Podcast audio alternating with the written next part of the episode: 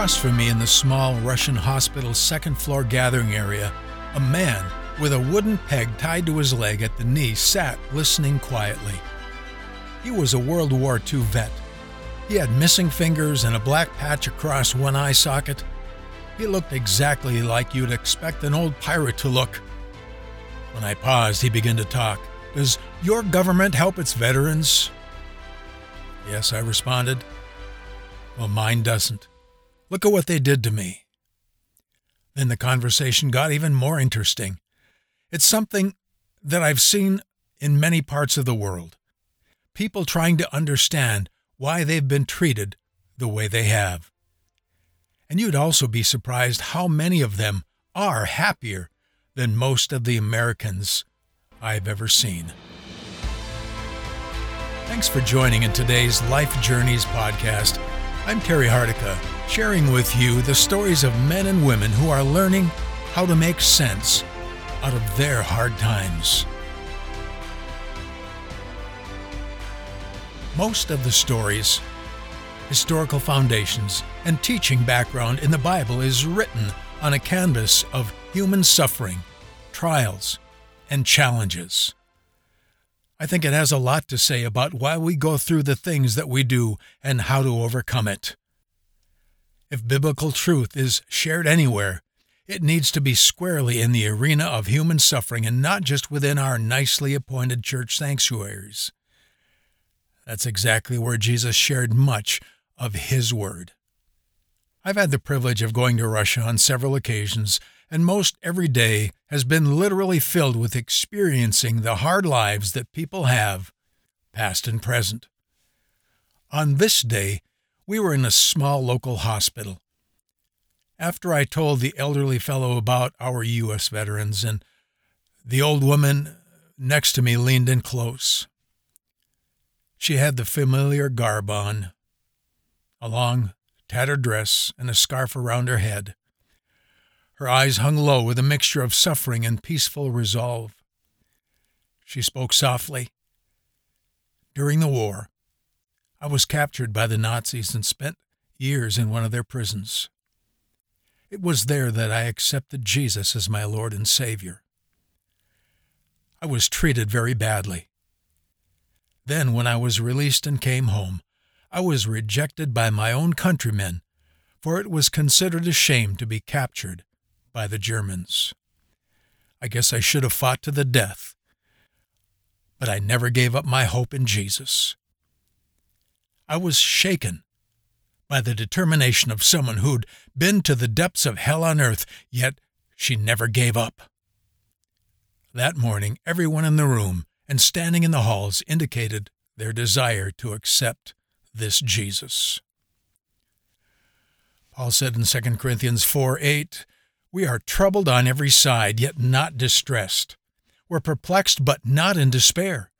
Persecuted, but not forsaken. Cast down, but not destroyed.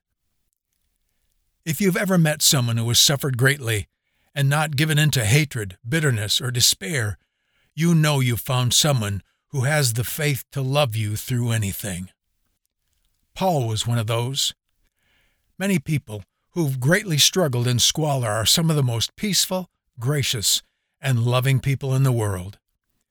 They've never bought it into that victim's mentality that you so often see in people who are constantly demanding their rights. Paul says, So then death works in us, but life in you. We, having the same Spirit, according as it is written, I believed, therefore I have spoken. We also believe and therefore speak. He says in this chapter that we walk by faith, not by sight. He didn't walk by the past, and he refused to be controlled by the ill treatment done to him. Beaten, robbed, forsaken, and persecuted by his own countrymen, imprisoned, and shipwrecked. In all these things, Paul would say, we are more than conquerors. He didn't walk by what he saw, felt, heard, or experienced. He walked by faith. That's what moved him. He says, For all things are for your sakes, that the abundant grace might, through thanksgiving, rebound to the glory of God, for which cause we faint not. But though our outward man is perishing, yet the inward man is being renewed day by day.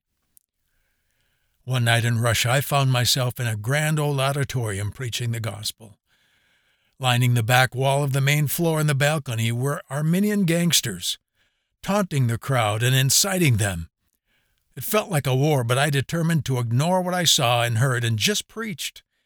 And you know what? When I gave an invitation to come forward, that altar was packed to overflowing. They would not be determined because they saw that we were not afraid. Did you notice? Paul said, All things are for your sakes. He ignored his own estate. His concern was for others. In America, many of you who have been mistreated, abused, and discriminated against, this was for you too. When you say you believe in Jesus, stop worrying about your liberty and fight for the liberty of someone else. Your suffering is not about you, it's a parchment upon which God wants to show the world. See, if I can take care of him, I can take care of you. All things that I've gone through are for you, not me. Too often people cower in fear in the despair of a victim's mentality, just like ancient Israel's army being taunted by Goliath. But this is your occasion to rise up, take the weapons of faith, and go and love the darkness out of your enemy. Satan loves to see you react to oppression instead of walking by faith and loving the oppressor to life. Walk by faith and stop being intimidated. Paul then says, we look not at the things which are seen, but at the things which are not seen. For the things which are seen are temporary, but the things which are not seen are eternal. The devil wants you to hate, to be afraid, and to nurse your hurts. I've literally seen people living on dumps, living in tar paper shacks. I mean, a whole community in Mexico City that lives on a dump, and they even have a school there all the things you fear could come upon you. And you know what? They're happier than most Americans are. That's what Christ can do for anyone. Stop defending yourself and trust in Christ. You will be free when you turn your trials into platters of grace and courage as vessels of God's love.